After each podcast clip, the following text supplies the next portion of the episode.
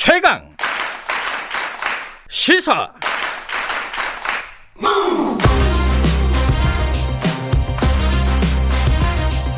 지금 여러분께서는 김경래 기자의 최강 시사를 듣고 계십니다. 네, 미국은 지금 뭐 코로나로 어려운 상황이긴 한데 지금 정권이 바뀌고 있죠. 어, 그래서 뭐 행정부 출범을 앞두고 여러 가지 일들이 미국 뭐 정가에서 벌어지고 있을 겁니다. 근데 우리 정치권도 열심히 움직이고 있어요. 더불어민주당 한반도 테스크포스 소속 의원들이 미국을 방문해서 어, 바이든 쪽 사람들 인사들을 두루두루 만나고 왔다고 합니다. 여러 가지 뭐 성과도 있었다고 하고요. 이 관련해 가지고 어, 앞으로 이제 바이든과 우리 바이든 행정부와 우리 정부와의 관계가 어떻게 될 것인지 그리고 한중일 여러 가지 좀 복잡한 얘기들 어, 국립외교원 김현욱 교수님과 좀 풀어보겠습니다. 교수님 안녕하세요. 네네 안녕하세요. 이게 지금 원래 이렇게 행정부가 교체되는 시기에 의원들이 그 방미하고 뭐 이런 거는 관례였나요? 어떻게 되는 겁니까? 글쎄요, 뭐 이전에는 이렇게 성급하게 간 적이 없었던 걸로 저는 보는데 어. 아마도 트럼프 정부 때 뭐 싱가포르 합의 그리고 하노이 때 정상회담까지 했었고 결렬됐지만 예. 예. 아 그리고 이제 정부 입장에서는 지금 뭐 내후년 3월 정도가 대선으로 지금 생각이 되니까 네. 아무래도 한 1년 남은 상태에서 어, 바이든 행정부가 들어와서 지금 북미 회담의 어떤 이런 모멘텀을 좀 계속 이어가야 된다는 뭐 그런 생각이 있기 때문에 아, 국회의원들도 보내고 또 강경화 장관도 미국 가고 아마 예. 이런 일들이 지금 일어나는 것 같습니다. 예. 어, 이제 바이든 대통령 되면은 뭐 걱정하는 사람들 뭐 우려하는 지점들이 좀 있었잖아요. 이 지금까지 네. 그래도 그나마 어, top-down 방식으로 진행됐던 어떤 이런 북미 외교가 처음부터 다시 백지 상태에서 시작되는 거 아니냐. 어떻게 봐야 될까요? 글쎄, 뭐, 지금 바이든 행정부의 대북 정책이 물론 트럼프 대통령처럼 top-down은 아니에요. 예. 실무 협상을 좀 깐깐하게 원칙대로 하겠다는 입장이기 음. 때문에 음. 아무래도 뭐 트럼프 정부의 미북 관계나 대북 정책 관련해서 비교해 보면 뭐 그때보다는 좀 힘들어진 거는 사실이지만 예. 그렇다고 해서 뭐 바이든 행정부가 뭐 외교나 협상이나 대화를 뭐 완전히 무시하는 건 아니거든요. 네, 네. 물론 제재나 억지력을 계속 유지하겠다는 입장이지만 네. 기본적으로 바이든 입장은 뭐 북한뿐만이 아니라 뭐 이란이나 뭐 다른 케이스에도 어 계속 어, 외교와 협상을 중시하는 입장이기 때문에 네. 어, 그것이 이제 계속될 가능성이 저는 높다고 보고. 음. 근데 문제는 뭐냐면, 어, 지금 바이든 정부에 있어서 북한 문제는 상당한 후순위에 밀려 있단 말이죠. 네. 뭐, 경제 문제도 해야 되고, 뭐, 당장 코로나 잡아야 되고, 네. 뭐, 동맹 회복해야 되고, 동맹 회복은 뭐, 한미일 3자 합의체, 합의 협력도 회복을 하는 것, 그걸 위해서는 한미, 한일, 한일 관계를 회복을 해야 되는 거니까. 예. 뭐 이런 것들이 다 돼야 아마 제가 보기에는 대북 정책이 추진이 될 걸로 보이거든요. 음. 그렇다고 한다면 내년 상반기는 그냥 지나갈 가능성이 높기 때문에 네. 아마 그런 부분이 아마 지금 뭐 여권이나 정부에서는 좀 조바심을 내게 만드는 사안이 음. 아닐까 생각을 합니다. 속도의 문제. 네네. 근데 지금 오늘 이번에 가가지고요, 어, 미국 하원에서 결의안이 나왔단 말이죠. 한미 동맹과 관련된 결의안이 나왔고 네. 이게 좀 시작은 괜찮은 거 아니냐 이렇게 평가할 수 있나요? 어떻게 보십니까?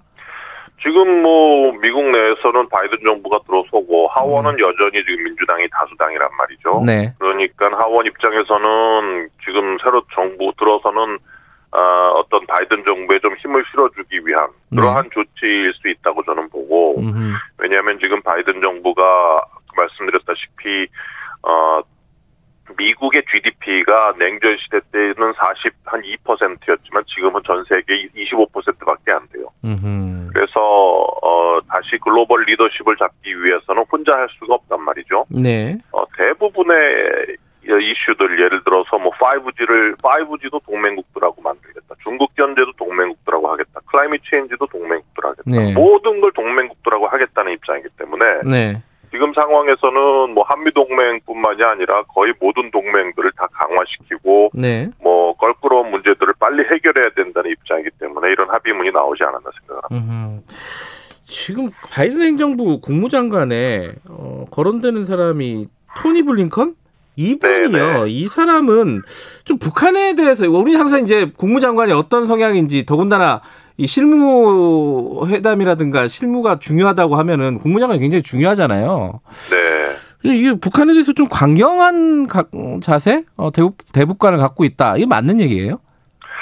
아무래도 국무장관 후보로 어 거론된 사람 중에는 뭐 물론 수잔 라이스도 상당히 강경했지만 네. 뭐 기타 뭐 크리스 머피나 크리스 쿤즈 이런 상원의원들보다는 강경하다고 토니 블링컨이 강경하다고 봐야죠. 음. 지금 뭐 1월 5일 날 조지아에서 상원의원 투표 결선 투표를 앞두고 있기 때문에 네. 어, 상원의원이 그 행정부를 입각하기엔 좀 애매해요. 왜냐하면 한석이라도 좀 중요한 상황이고 네, 네. 또 지금 자리를 비우면은 2년 후에 보궐선거가 됐을 때 그때 또 어느 당 후, 어느 당이 상원의원 자리를 차지할지 모르기 때문에 네. 그래서 아마도 상원의원보다는 어, 의원을 어, 의원 자리를 가지고 있지 않은 사람 중에 아마 입각이 가능성이 높을 걸로 보이고 음흠. 수잔 라이스는 이미 공화당 의원들이 벼르고 있기 때문에 청문회 통과가 힘들어 보이고 그러면 이제 토니 블링컨이 가장 유력해 보이는데 네. 말씀하신 것처럼 토니 블링컨은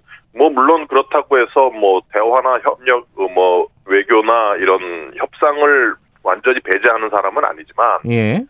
제재 중심으로 해야 된다는 입장이고 북한이 확실한 비핵화의 어떤 그 결 뭐라 그럴까 성과를 좀 보여야 된다는 입장이거든요. 예. 그리고 한미 동맹하고 한미 일 삼각 공조를 매우 중요시하는 사람이기 때문에 예. 아마도 그러한 동맹 차원에서 북한을 바라본다는 그러한 뭐 바이든 정부의 어떤 대북 정책 음. 다자주의 체제에서 본다는 그런 뭐 어프로치하고는 상당히 잘 맞는 사람이다 이렇게 보여집니다. 음.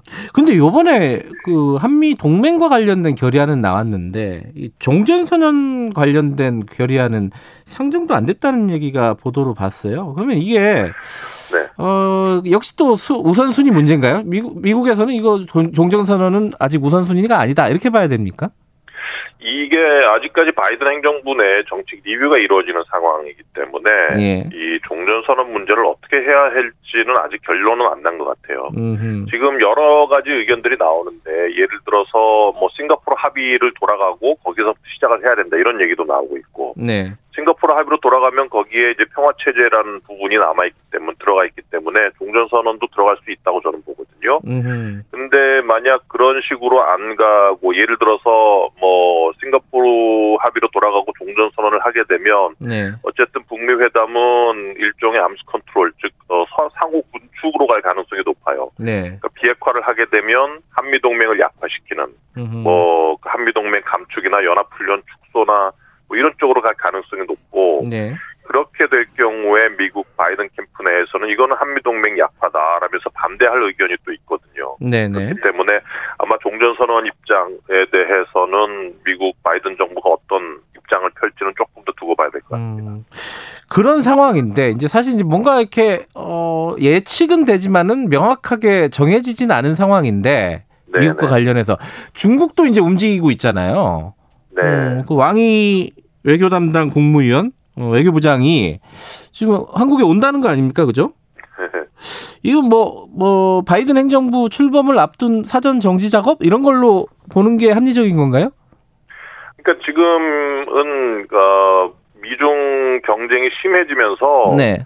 이제는 이제 한반도 전체가 이제 그 미중 사이에서 점점 낀 국가가 되고 있는 거죠. 음. 이전에 한국에는 이런 일이 없었어요. 거의 북한에만 있었지. 아. 북한이 주로 그 냉전 시대 때는 어, 소련과 중국 사이에서 그리고 지금 냉전 이후에는 북한이 미중 사이에서 핵, 핵 문제를 가지고 상당히 좀 줄타기 외교를 잘 했었단 말이죠. 네. 이번에도 보시겠지만 그 북미 간에 아, 작년부터 어, 협상 분위기가 나고 뭐 싱가포르 합의니 뭐 어, 하노이 합 협상이니 이런 것이 났을 때 계속 시진핑 시진핑하고 김정은 간의 정상회담이 있지 않았어요. 그 전에는 음. 전혀 없었단 말이죠. 네. 근데 이제는 한국까지도 그러한 어 미, 미중 격돌의 어떤 그 낀 국가가 됐기 때문에 음. 지금 바이든 행정부가 들어서면 한미 동맹 같은 동맹 회복을 가장 우선순위로 할 거기 때문에 지금 중국 입장에서는 그 전에 한국에 대해서 사전 포석을 하고 네.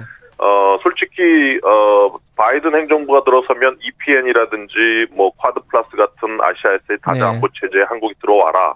이렇게 얘기를 할 가능성이 있기 때문에 거기에 대해서 중국 입장을 미리 한국에게 전달하려는 차원이 크다고 음, 봐야죠.